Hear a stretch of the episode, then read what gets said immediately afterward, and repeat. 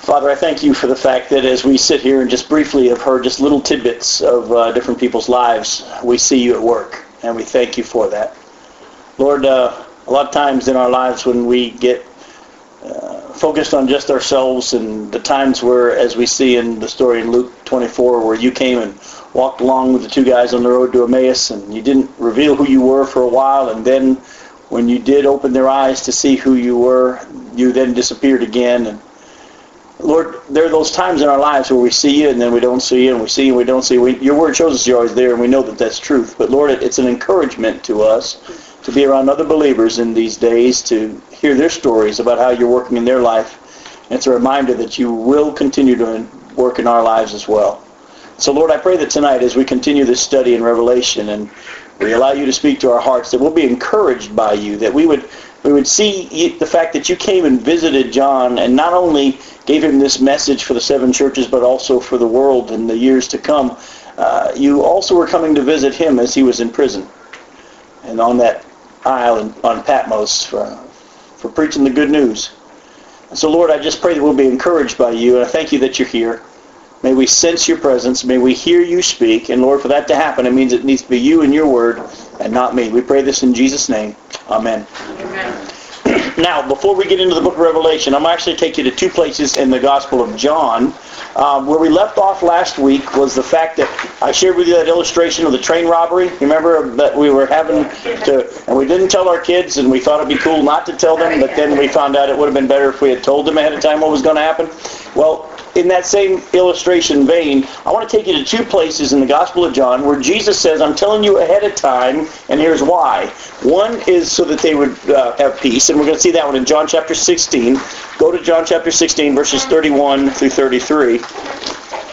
He's been telling them about what's going to be coming up in the days to come, how he's going to be going to the Father, but he would come back and all that.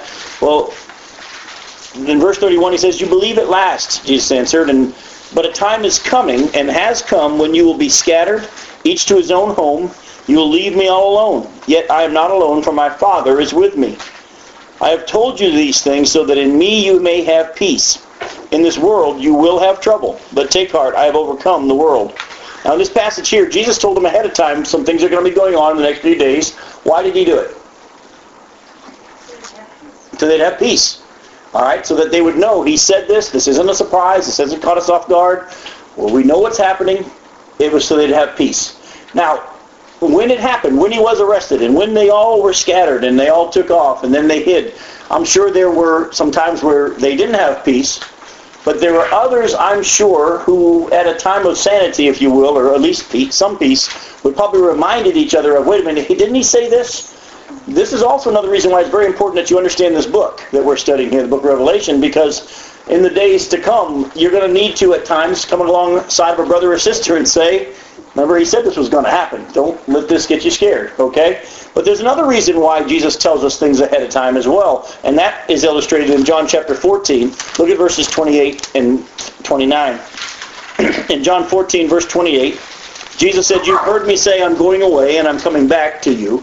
Now, if you loved me, you would be glad that I'm going to the Father, for the Father is greater than I. I have told you now, before it happens, so that when it does happen, you will believe. Part of the reason why he tells us ahead of time is not only to give us peace and comfort, but it's also to believe. Why would him telling us ahead of time cause us to believe? Because what human can know the future? What human can know the future is right. The fact that he said it ahead of time and then it came true all right, you know what? Maybe this guy really is God.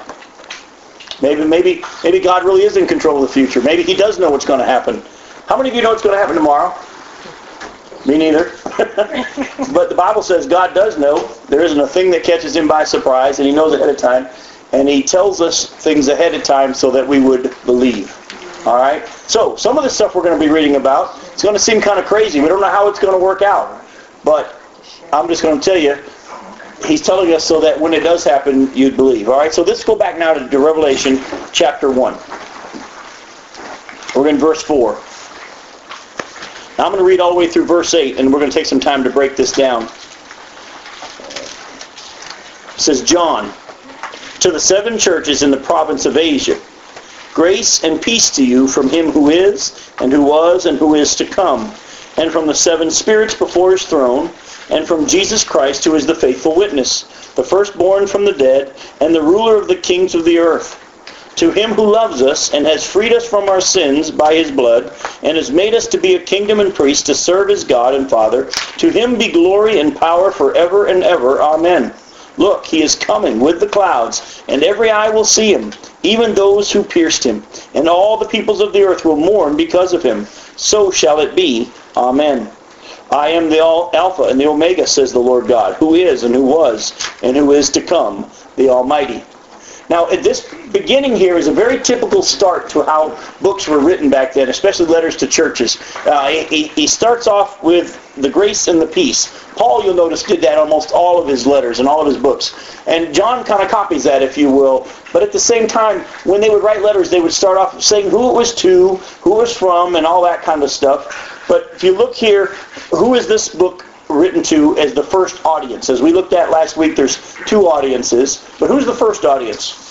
Churches of Asia. Yeah, the seven churches in Asia. Now, from from church history. Uh, there there are those who believe that actually. Uh, they say that John, the one writer of this book, was the one who actually started six of those seven churches. Of course, Ephesus started under Paul's ministry, but there's a chance that John was used to start these other churches and that he pastored these churches kind of an itinerant kind of a thing in that area. Does anybody know where the uh, these churches all are right now, where they're situated and what landmass or, or country we know of today? Iran. Nope. Turkey. Turkey. It's in Turkey. It's what we call Asia Minor. And actually, these are all in Turkey. And uh, it's just to just kind of help you get an idea of where we are and what's going on. But I want to show you that in this beginning here, two kind of cool things have happened. Uh, one is this. He says it's from God the Father, God the, the Son, and the Holy Spirit. It, it lists all three parts of the Trinity here in this introduction. Look at again. It says, Grace and peace to you from him who is, and who was, and who is to come. And this is rep- representing the Father. Go with me real quick to Exodus chapter 3. Exodus chapter 3. We're going to look at verses 13 and 14. Very familiar passage. Is, uh, for those of you that are looking at the second book of the Bible, Genesis, then Exodus, chapter 3. It's a very familiar passage of the story of Moses in the burning bush. he sees this bush that's on fire while he's out there tending sheep for his father-in-law. He's realizing now, wait a minute, this bush isn't burning up. So he goes over to see why this bush is on fire, but it's not being consumed. And while he's there, all of a sudden God get, has his attention. God speaks from the bush, tells him to take his shoes off. He's on holy ground. Then God gives him this instruction that he's to go back to Egypt, that he's to tell Pharaoh to let the Israelites go and let them free because they were in slavery there. Moses asks him this question in verse 13. He says, Suppose I go to the Israelites and say to them, The God of your fathers has sent me to you, and they ask me, What is his name? Then what shall I tell them? And God said to Moses, I am who I am. This is what you are to say to the Israelites. I am has sent me to you.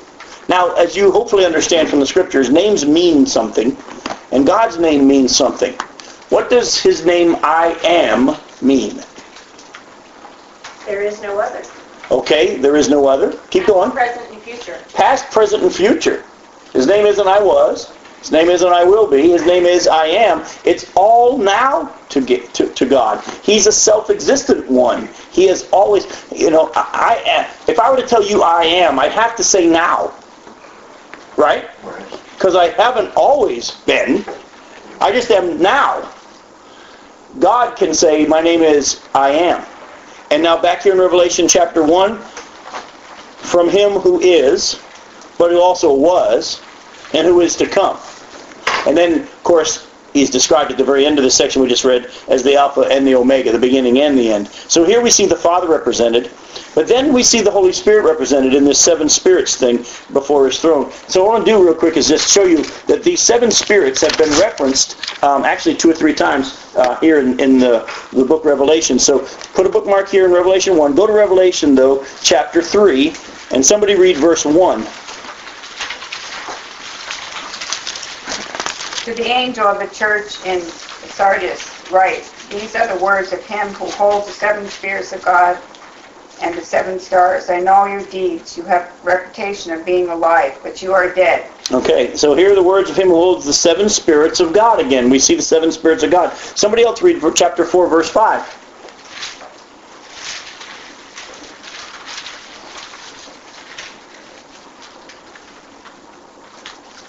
From the throne came flashes of lightning, rumblings, and peals of thunder. Before the throne, seven lamps were blazing. These are the seven spirits of God. So once again, we see the seven spirits of God. And somebody else read chapter 5, verse 6. Then I saw a lamb looking as if he had been slain, standing in the center of the throne, encircled by four living creatures and the elders.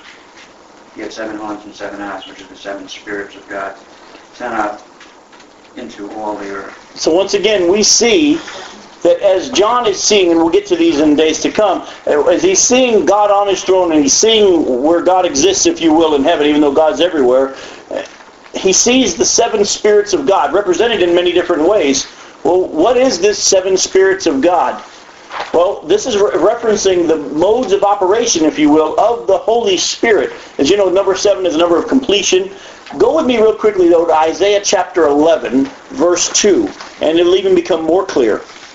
Isaiah chapter 11, verse 2. Like I told you at the beginning last week, we're going to be interpreting the book of Revelation and studying the book of Revelation by comparing it with the whole of Scripture. You're going to find that most of the book of Revelation has been written in other places throughout the, throughout the whole Bible. It's not something all new that has been added at the end. So in Isaiah chapter 11, look at verse 2.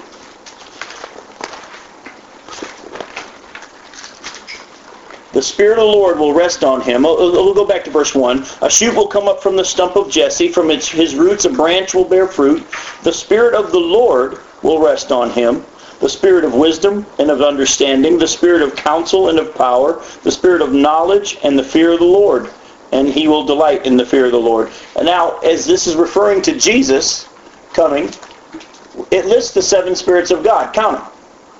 How many do you count? Seven. It's a good guess, but you're right. But see, a lot of people get fooled by the fact that the first one says the Spirit of the Lord will rest on him. That's the first one. Actually, the seven spirits of the God are the Spirit of the Lord, Spirit of wisdom, Spirit of understanding, Spirit of counsel, Spirit of might or power, Spirit of knowledge, and the Spirit of the fear of the Lord. Here we have the seven spirits of God listed here in the Old Testament. So when John sees this uh, or says that coming from God who was and is and is to come, it's this message is also coming from the Holy Spirit. Go back to Revelation chapter 1 and you see the rest of that verse. And from who else? Verse 5. And from Jesus. Here John here illustrates, again, all throughout the scripture, folks, you'll see God is represented in the God the Father, God the Son, and God the Holy Spirit. And even in this situation here, we see that, that this is how it is, is listed. And then he describes Jesus as the one who's a faithful witness, the firstborn from the dead, and the ruler of the kings of the earth. Now, interesting what happens next, though. Like I said, a couple things I want to pull out from this, this introduction is first he illustrates Father, Son, and the Holy Spirit. He doesn't even get halfway into his introduction, and he breaks into praise. Do you see it?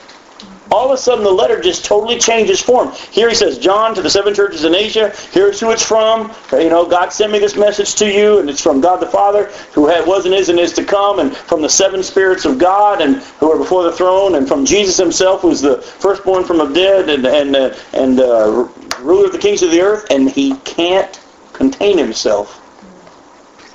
And he just starts praising. To him who loves us and has freed us from our sins by his blood and has made us to be a kingdom and priests to serve his God and Father. To him be the glory and the power forever and ever. Amen. And then he says, look, he's coming with the clouds. We'll get to that in a minute. Have you ever learned to take some time to just meditate on who God is? Now, I, I, and I'm serious about this, and I want to challenge you to, in your time that you spend with God, I want you to really take some time to just meditate on who he is. This is a real picture of worship.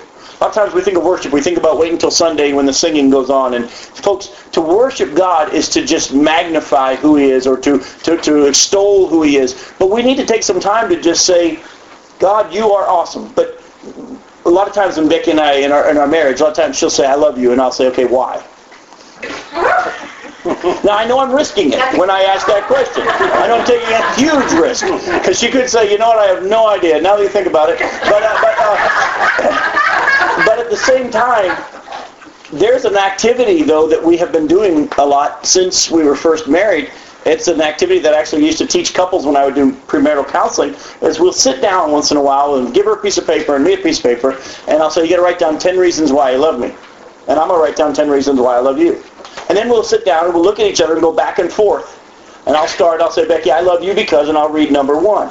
Then she'll say, well, Jim, I love you because. We don't say, well, number one is, number two is. We look at each other and say, I love you because, and then we go back and forth. It's a wonderful experience, and half the time you don't even get to the end of the list, but I, I don't want to get into that. But, uh, but we found over the years as well that actually you, the list keeps changing. The longer we're married, I don't write the same reasons why. Mm-hmm. You know, back when I first met her, it was because how gorgeous she was. And it's not that she's not gorgeous now. There's just so much more to our relationship. Mm-hmm. Now it has to do with what an incredible mother she is. And, and now it has to do with how she just spoils me and treats me like a king and these types of things. And many of you, I will challenge you to begin to really move, like you were just talking about earlier, Dave, about moving from just knowing about him to really beginning to experience who God is, and I'm going to challenge you to just meditate on who he is. Why do you love God? What about him is so, well, you're great and you're awesome and you're all... No, wh- why? Don't just throw words out that we learn in church, and I challenge you to do it. And if you do, I guarantee you, you'll begin to really experience what John went through here as he just started to extol who he was. And I want to tell you who this is coming from. And as he began to tell who he's coming from, all of a sudden he couldn't he couldn't help it. He just started to praise him. Just started to praise him. And so if you haven't begun to at least practice that a little bit, try it. For me, for me, I'm not much of a writer. I like go out in the backyard at night when the stars are out. And just sit there and look at the greatness of his creation. And that puts me into that mode and that mindset where I can just talk to him about who he is. And I'm preaching to the neighbors at the same time, if they're still up. Now look at verse 7, though. Hey, Jim, can I ask you a question about Sure. physics? Go right ahead. I Go. have a note in my Bible from a study that I did before that talked about where he broke down the Father and then the Holy Spirit and then Jesus Christ. And then back at the end of verse 7, I made a note where the second part says, To him be glory and dominion forever and ever, amen, that he was back talking about the Trinity.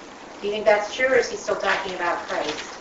Which, I, I mean, theologically, put your head around is one and the same. Exactly. I, I'll be honest with you. To try to break it all down, it wouldn't be worth it. You know, um, definitely all authority has been given to Jesus. Yet at the same time, how are you going to separate Jesus from God the Father and the Holy Spirit? You understand? So I think to try to say that it's back to this or he's still, it's personally unnecessary. I mean, God is God. And I think the, the more we try to break it down is going to just confuse us because I don't think you can. But it's a good question. I just, my answer would be, don't waste your time. Don't waste your time.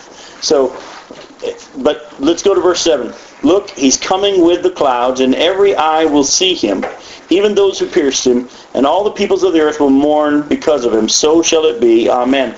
Now, what I want to deal with right now, at this from this verse, will be a, a very important part of our entire study, is we have to be very careful that we don't read the church into passages that the church is not being talked about.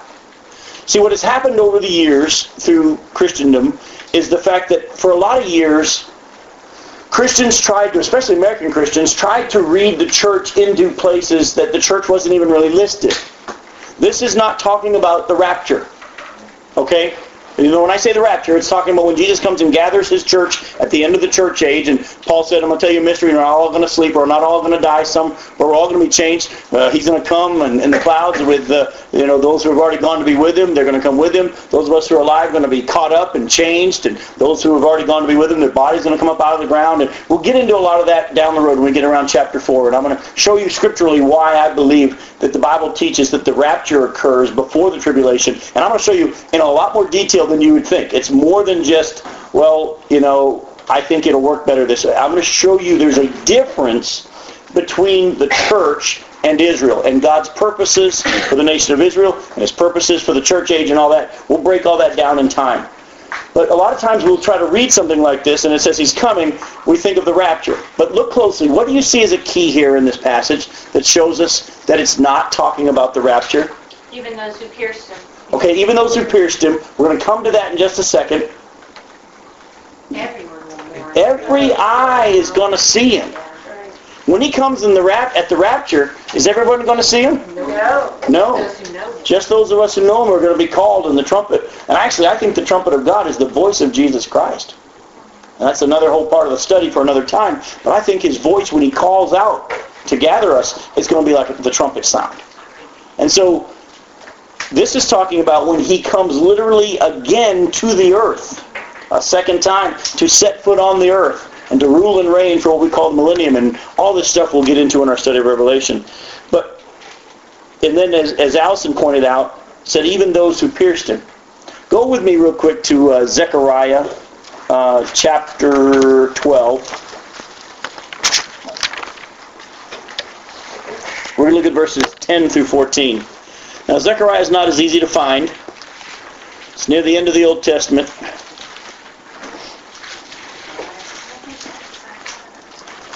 But you need to learn how to find Zechariah because we'll be coming back to Zechariah a lot in this study. In chapter 12 of Zechariah, look at verses 10 through 14. What chapter did you say? Chapter 12, starting in verse 10.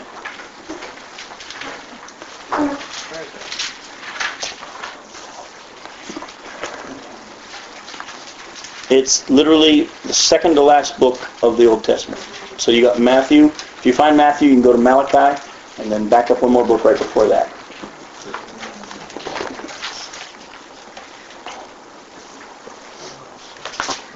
All right, in chapter 10, chapter 12, verse 10, it says, I will pour out on the house of David and the inhabitants of Jerusalem a spirit of grace and supplication. They will look on me, the one they have pierced, and they will mourn for him as one mourns for an only child, and grieve bitterly for him as one grieves for a firstborn son. On that day, the weeping in Jerusalem will be great, like the weeping of Hadad Rimmon in the plain of Megiddo. The land will mourn, each clan by itself, with their wives by themselves, the clan of the house of David and their wives, the clan of the house of Nathan and their wives, the clan of the house of Levi and their wives, the clan of Shimei and their wives, and all the rest of the clans and their wives. Here he is specifically talking about a time when the nation of Israel is going to mourn because of the fact that they put Jesus to death. Now, don't hear me wrong. I'm not saying the Jews killed Jesus. I'm saying that you killed Jesus and I killed Jesus because he was put to death for our transgressions. He was he was he was punished by God for our sins. Yet the nation of Israel is the one that the scripture is referring to here when it says they look on him whom they pierced. And here we see in Zechariah this prophecy had already said that. And so there's going to be a day when God will pour out on the house of David and the inhabitants of Jerusalem a spirit of grace and supplication. Right now they don't have a heart for God. Right now they're hardened until the time of the Gentiles and the church age comes to an end. And when that happens and the church is gathered, he begins his last seven-year period for the nation of Israel. Like I say, we're going to get into all of that and show you scripturally why that is. But just understand that at a certain point during that seven-year period, God is going to pour out his spirit on the nation of Israel, and they are going to realize what they have done, and they're going to mourn because of it, they're going to weep because of it, and they're going to look on him whom they pierced, and they're going to welcome him and worship him. And Jesus will come to the earth, and he'll set up his kingdom in Jerusalem. All right? So, in this passage back here in Revelation chapter 1, when it says, look, he's coming with the clouds and every eye will see him, even those who pierced him, don't put that as a rapture passage. It's not. It's referring to his actual coming back to set up his kingdom on the earth. Now, I'm going to just quickly, and we'll deal with it a lot more down the road, quickly show you another place where you have to be real careful that you don't put the church into this passage. And it's Matthew 24. Go to Matthew 24.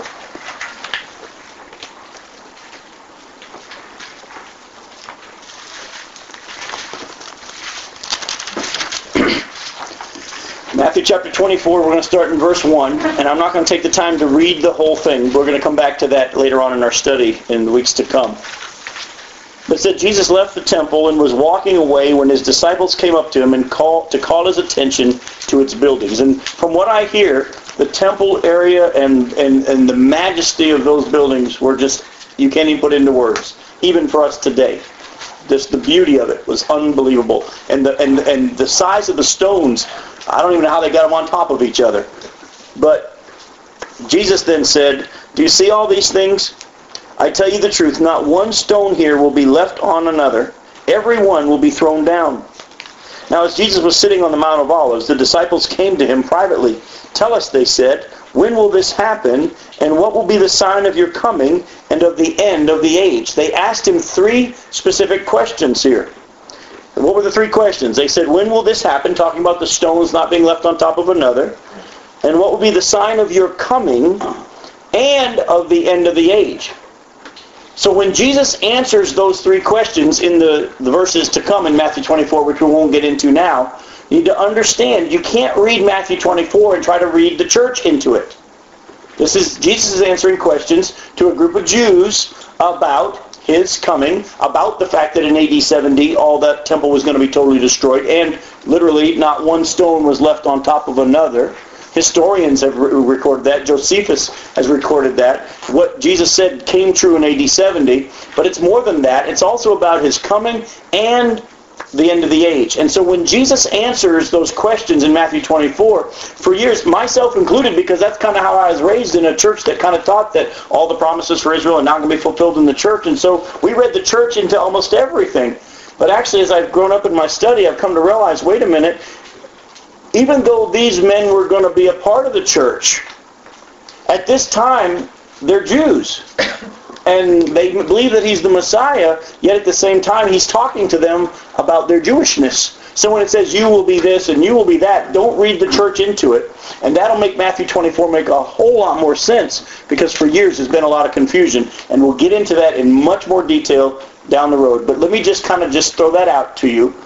As you study Scripture, don't immediately read the church into passages. Look at its context and its content to see whether or not it's talking about the church.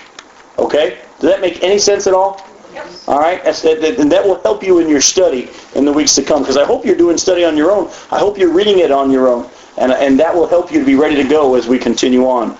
So this passage here in verse 7 is talking about how every eye will see him and is coming about when he actually literally steps foot on the earth. That's why in Acts chapter 1, and we're not going to turn there, as he's standing on the Mount of Olives, they come to him and his disciples say, are you now going to restore the kingdom of Israel to Israel? Because in Zechariah, the script prophecy said that he was going to stand on the Mount of Olives. The Mount of Olives was going to split in two. A river was going to all of a sudden run out from it all the way to the temple in Jerusalem. And he was going to set up his kingdom. Well, he's been on the Mount of Olives a lot. That's when they, where he was when they asked him these questions. You know, when's this going to be? I mean, you're on the Mount of Olives. Well, now he's standing. This is the earlier we just read in Matthew 24. He was sitting. But in Acts 1, he's standing on the Mount of Olives. So now they're saying, hey, your feet are touching the Mount of Olives. Are you going to restore the kingdom of Israel now? And Jesus said, it's not for you know the times and the dates that the Father set by his own authority. And then what happens after that? He's ascended. He goes up into the clouds. And they stand there looking up at the clouds. And who shows up? Angel. Angels. And they said, what are you doing here looking up into the sky? This same Jesus who left in this manner will in this manner return. He's going to come with the clouds. He's going to come in the clouds. And he's going to literally step foot on the Mount of Olives. I can't wait either. The good news is, as you will see in this study, when that happens, we're going to come with him. We're going to come with him when that happens, and that's that's such a cool thing. So, but look at verse uh, look at verse eight. Jesus says, "I am the Alpha and the Omega," the- says the Lord God, who is and who was and who is to come, the Almighty. Has anybody noticed that Jesus keeps saying, "Who is to come" a lot? Mm, In this small section, we have seen who was and who is and who is to come. Look, he's coming with the clouds. I'm the Alpha and the Omega who, who is to come.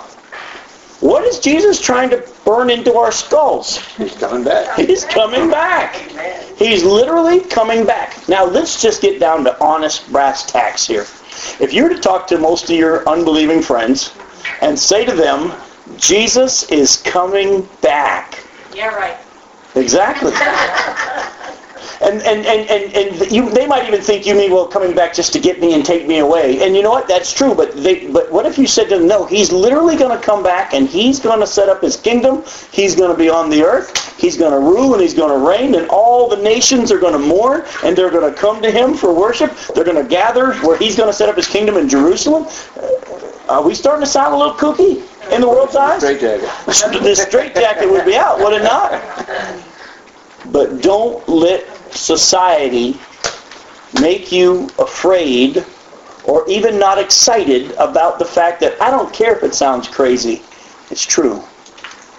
I mean, so, I mean, hopefully everybody in this room has put their faith in the fact that what Jesus did by dying on a cross 2,000 years ago covers your sin. And you are now believing you're going to heaven and you're not trying to get there because you believe it's already been taken care of by Jesus and he's forgiven you of your sin and you're going to heaven. Amen. That's kind of kooky too, isn't it? I mean, have you ever thought about it? Yeah. You know, you get a world full of people that if they even think there's a heaven are killing themselves to try to get there in hopes of doing it right and all this kind of stuff, trying everything. I met a man one time in Chicago who was sent by God to come see me. It was interesting. He was seeking truth and all this kind of stuff. And he shows up in my office and I said, well, what brings you here? And he said, actually, I was in this trailer park and uh, was just doing some stuff and this talking to this lady about my search for God and she said, "Oh, you need to go see Jim Johnson." so he shows up at my office. And I said, well, tell me your story. He said, I, I, I really, really want to go to heaven. And so I've got a menorah in my room. I pray the rosary. And, and, and he literally started listing all these things to cover all his bases. You know how crazy it sounds to say, I don't even do any of that kind of stuff. I believe Jesus has already taken care of it and I've given him my life. Either crazy or a relief. Liberating. It is liberating when you really understand the truth. Now, now at the same time, let me tell you, Jesus is coming back to this earth. Well, Jim, he says that. And if that is not true, then nothing he said is true. And, and we have no, nothing to stand on. You got it. He either keeps his word and his words are trustworthy and true, or they're not. Now let me show you another way we've read the church into the Bible where it doesn't really fully belong. It, you can apply this kind of, but it's not what he was talking about. Tell me what the Lord's Prayer says. Thy kingdom come, Thy thy will be done on earth as it is in heaven. Did you hear that? Our Father who art in heaven, hallowed be thy name. Thy kingdom come. Thy will be done on earth as it is in heaven. If you're honest with yourself, most of you have been reading that as thinking about it through the church. Your will be done in my life. And, and as much as you can apply that truthfully, Jesus was teaching us in the model prayer to say, I'm looking for the day when you literally come back. If this is his kingdom, I feel gypped. Yeah. Really? Right? Yeah. So... Or, or we don't put a lot of emphasis on it at all. Uh, we don't put a lot of emphasis on it at all.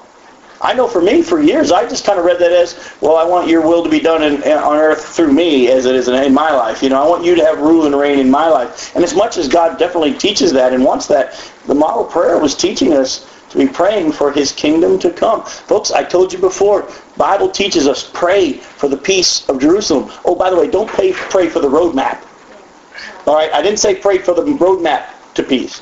I said pray for the peace of Jerusalem. Why? Because the only solution is going to be Jesus himself literally coming, and that's where the peace is going to happen. So when you pray, pray for the peace of Jerusalem, you're praying for Jesus to come back.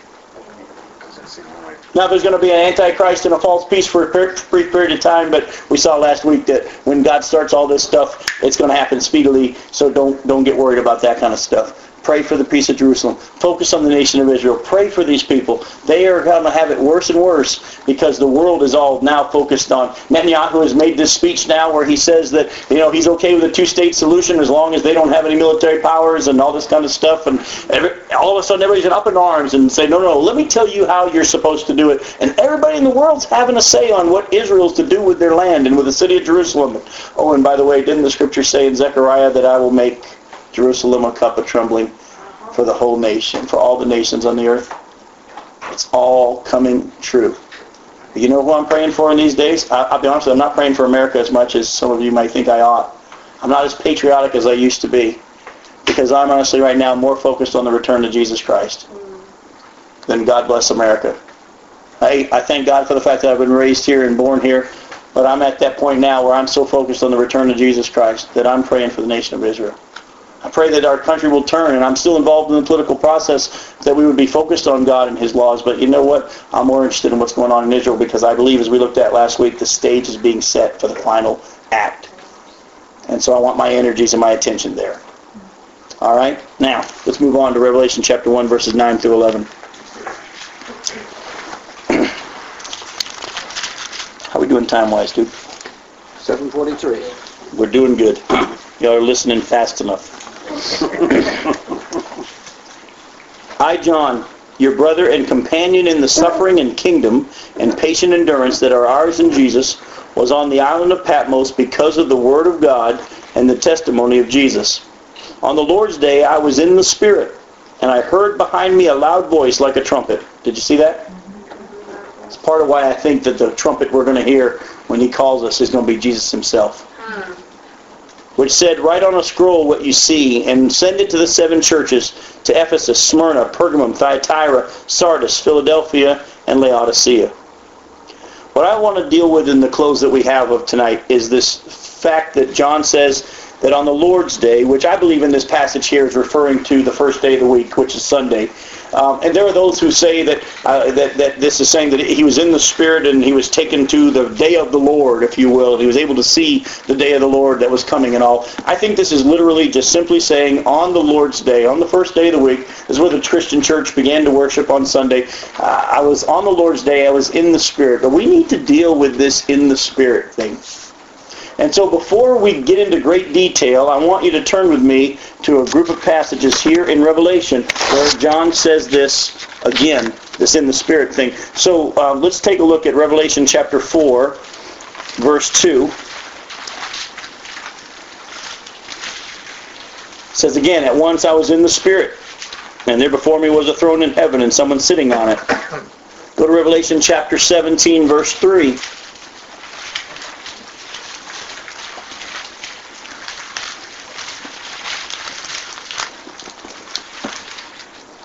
Then the angel carried me away in the spirit into a desert. There I saw a woman sitting on a scarlet beast that was covered with, blasphemous names and had seven heads and ten horns. Go to Revelation 21, verse 10.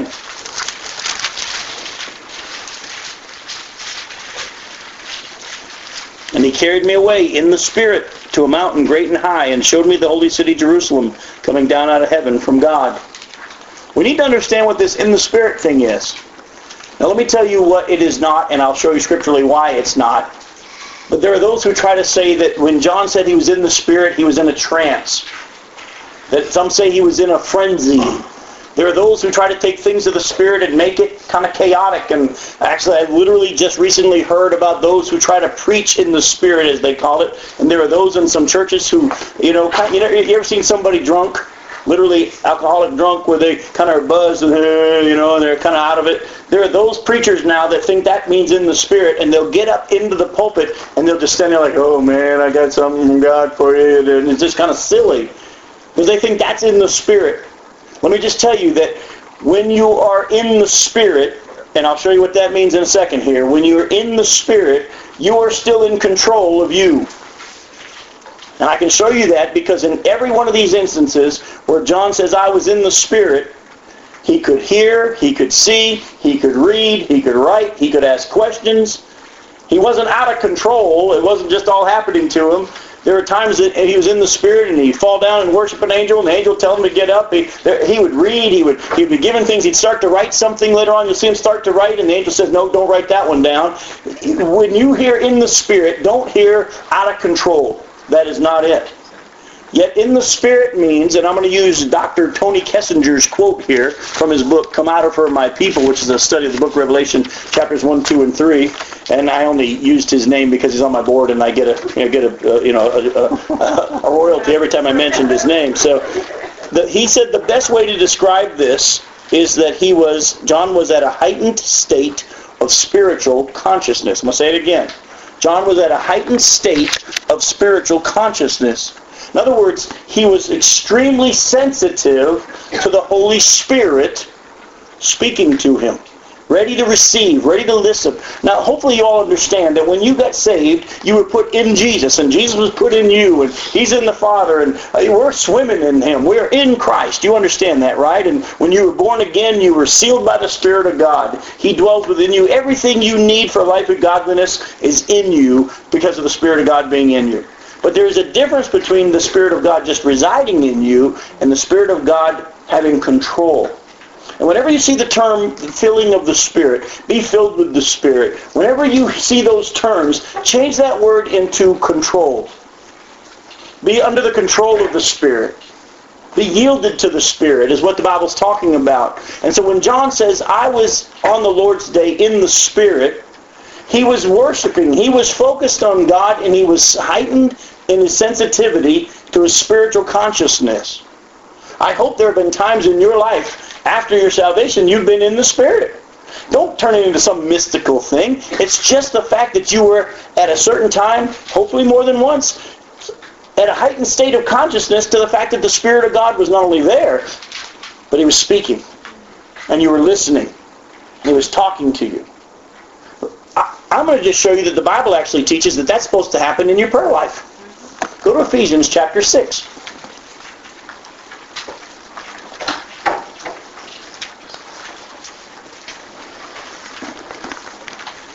We're starting in verse 10 and end up in verse 18. Ephesians chapter 6.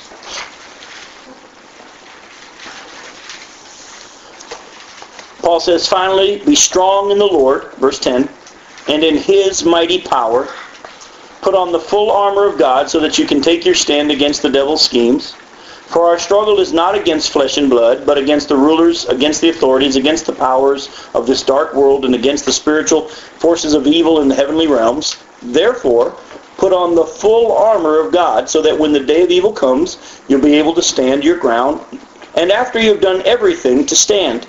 Stand firm then with the belt of truth buckled around your waist, with the breastplate of righteousness in place, and with your feet fitted with the readiness that comes from the gospel of peace.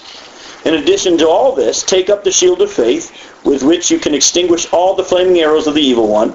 Take the helmet of salvation and the sword of the Spirit, which is the Word of God, and pray in the Spirit on all occasions with all kinds of prayers and requests. With this in mind, be alert and always keep on praying for all the saints.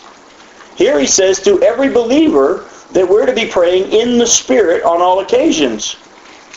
According to the definition that I've just given you, that in the Spirit means a heightened sense of, uh, of receptiveness, if you will, to spiritual consciousness, or more awake, awake and alert to the things of God. How can we pray in the Spirit? What does that mean? By being in submission to Christ as we pray, really in a listening state and an obedient state.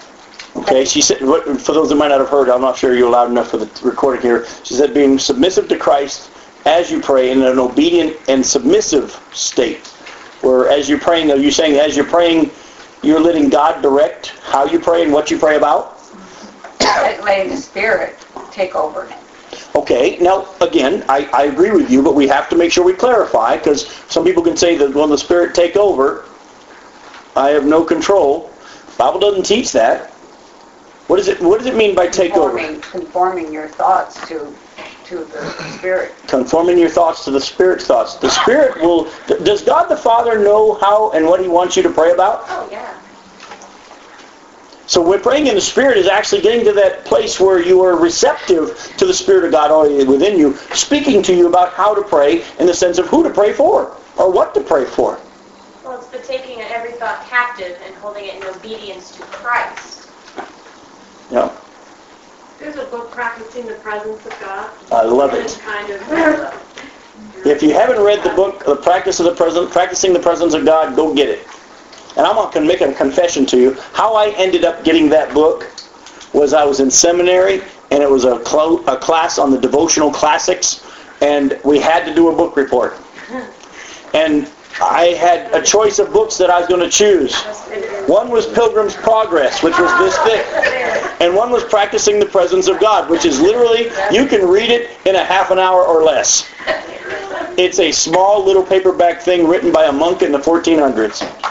And I'm telling you, as Martha just pointed out that book, that book, transformed my life. Transformed my prayer life. Because I just picked the book because it was quick and short and I can get my class done. But God knew what, knew what, knew what he was doing.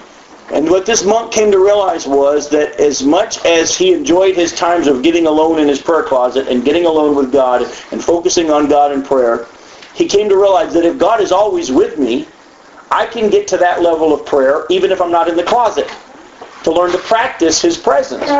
It started to change how he viewed people. It started to change how he treated people and all that. What started to happen was people that actually irritated him there at the monastery, he would be talking to God all the time. And so when so-and-so would walk up, he'd say, you know, how, how, hey, Lord, how's so-and-so doing? As he was talking to them. And he started to see people through God's eyes as he was receptive to the Spirit of God. And he learned to speak to the Lord all the time, and it shaped how he prayed. So Paul says that we're to be praying in the Spirit on all occasions. What that means is you don't just come with your list. You come and you say, Lord, what else?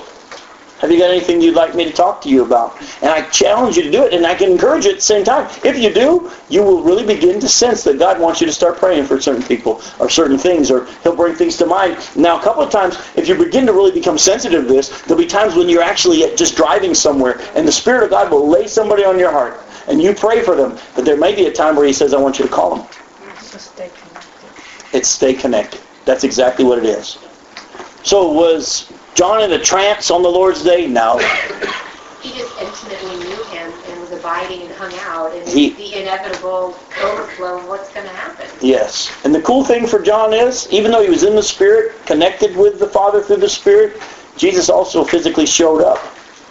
And God will do that for you sometimes too. He really will.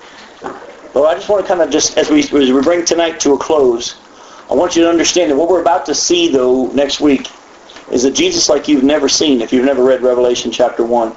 Because most of us, when we pray, we picture the Jesus that walked on the earth, you know, with the pictures we've seen with the long hair and the sandals and all that kind of stuff. Um, you're about to see what Jesus looks like now.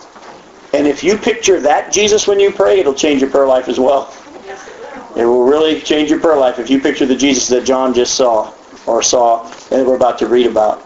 Jim, practicing the presence of God will make that scripture where Revelation says that the word was sweet in his mouth but sour in his stomach, because what you know is sweet and dear to you, it will sour in your stomach when you are brokenhearted over the people that are going to miss this. Mm-hmm. And that's where it became very real to me, Yep. was seeing these people through God's eyes Yep. soured my stomach, literally and physically. Martha, was there more you were going to say about that book with the practice of the presence of God? Here's your chance. this is going to 42 different countries. This is your chance to teach. um, anybody else before we wrap up? want to give you an opportunity. Questions, thoughts, things you want to share? Okay, I just had one question in, Sure. um, uh, in regards to um, chapter one. This is what you spoke about last week. Um, you talked about the angel, you made reference to that being Jesus himself. Did I misunderstand what you said? What, what, what I'm saying is, is, is Jesus himself is going to be the one showing up, as we're about to see. And we haven't gotten to that section yet. And so in this passage here, it's talking about when, when we see the word angel, it doesn't always mean angel like we know it. The word angel most often is translated messenger. And you're going to see that and when we get to the, the story, uh, or, or the chapters 2 and 3, to the angel of the church in Ephesus, or the angel of the church in Smyrna, Smyrna. It's talking about the messenger to that church, kind of a thing. So in this passage here, i- i- as you look back and see what it says in the context, it says, um, he sent, or is it, which God, revelation of Jesus Christ, which God gave him to show his servants would soon take place. He made it known by sending his angel, or his messenger, to his servant John, who testifies to everything he saw, that is the word of God and the testimony of Jesus. I think in this passage here, this one here, it's just simply saying his messenger was Jesus. Now, there are angels that speak to him as well, so it could be referring to that. But I think what he's talking about here, how God sent him a messenger to give this message. And I think it's definitely talking about Jesus. It could also be talking about these angels that did as well, came along. Because it, it's not mhm. really known. I mean, it's spec- I, I've been taught that mhm. the speculation that it was possibly Gabriel, but nobody really knows who it was. Well, again, I think that word angel there actually means messenger, not angel, like Okay. Gabriel or Michael. And so we know that who was the first person to showed up and speak to him? As you're about to see in Revelation chapter 1, it's Jesus. And so I think that messenger that he's referring to is Jesus. Now, are there other angels that we're going to see? Yes. Um, and we're going to see that there's a difference between them and Jesus because he's going to fall down at the feet of these angels to worship and they're going to tell him to get up. But when he falls down at the feet of Jesus, Jesus doesn't tell him to get up. So there, there's a difference. So I believe in this passage there, it's referring to Jesus. And that's the introduction basically to, to where Jesus addresses all of the churches, says Right. John, right to all these churches. So Right. So in that instance, the word angel means messenger, and the messenger is Jesus. So, In the Isaiah 11 passage, um, verse 2, it says, "And the Spirit of the Lord," and it's the small capital, which also which translates to covenant Lord, mhm. will rest on him. This is the fulfillment of the covenant. The Spirit is the fulfillment in the Spirit of the covenant Lord. Yep. And I, find, I think that's really cool that that's specifically one of the seven spirits that's. or one of the modes of operation of the Spirit. Because there's one Holy Spirit. He has, he has seven modes of operation. And if, as you go back to what Allison was just talking about there, and you take a look at the seven spirits of God or the different modes of operation, you get the covenant Lord, as you were saying. Yeah, they're gonna be, the Spirit's going to be able to give you wisdom. He's going to give you understanding, counsel, might or power, knowledge, and a reverent fear of the Lord as well. You know, and that's part of what the Holy Spirit's about and what His role is. So it's kind of a cool thing to understand a little bit more about the Holy Spirit. Anybody else? I appreciate you saying that um, when you're in the Spirit, especially when people are praying in the Spirit, we don't se- serve a God of confusion. No. If they say, I'm praying in the Spirit, and you don't understand a thing they're saying, There are those. not Yeah. be. Yeah, you're right. There are those who take that passage in Ephesians and they try to make praying in the Spirit as tongues. Well, that scripturally can be proven wrong because if it says, I want you to pray in the Spirit on all occasions, yet there are places where Paul says, not everybody has that ability. Do all have the gift of tongues? No. So then that would nullify Ephesians 6 from being for everybody. You see? So you're right. Yeah, don't anybody tell you that praying in the Spirit means it's, I don't know what I'm saying. Uh, you can't preach in the Spirit and not know what you're saying because the Scripture actually says in Corinthians that the Spirit of the prophets is subject to the prophets. In other words, when the Spirit of God is speaking and hopefully speaking through me, and, and, and, and, those of you that have experienced it, as I teach, I can sense and know when the Spirit of God's saying, go here, go there. But also, I can say yes or no. You know, it's not like, well, I had no choice, I had to say it. I actually can say yes or no, and there's times that I don't always walk in obedience to him when he says to tell, say something, and I don't, kind of a thing. So you're right, yeah. In the Spirit, you still have control of your faculties. You are still you.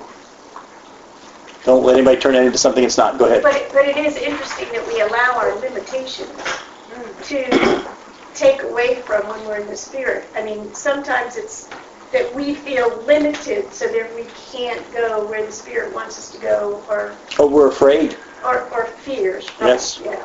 You're right. It Happened to Moses. It happened to all of them. You're right. But I'll tell you one thing, the more you learn to understand what it means to be in the Spirit, the more you'll be able to recognize the Spirit of God speaking to you. Because let's be honest, Christians aren't, that one of the biggest issues that Christians really deal with is, how I know when it's God? Well, I can get you started. Go meditate on it.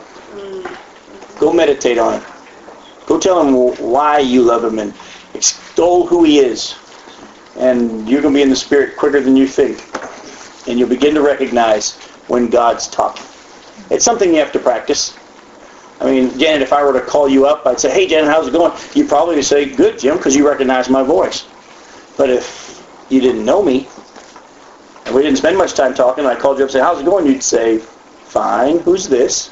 Right? It, this is the same kind of a thing with you and the Holy Spirit. You have to learn to recognize his voice, but you will. You will. No caller ID. No caller ID. Let me pray for us and I'll let you guys go. Thank you again, Father, for this chance to come. I thank you for the fact that you brought some new folks with us tonight. And Lord, I thank you for the fact that this is going to be good and been good and will be good because it's about you and your word. And your word will not return void. It'll accomplish everything you set out for it to accomplish. And it's powerful in and of itself. Father, I pray that the two things we saw at the beginning, though, will be burned into our brains. That one, you're telling us these things ahead of time so we'll have peace. In this world there's going to be trouble, but we need to take heart. You've already overcome the world. But you've also told us these things ahead of time so we may believe. Encourage us and strengthen our faith. We pray through this study in Jesus' name. Amen.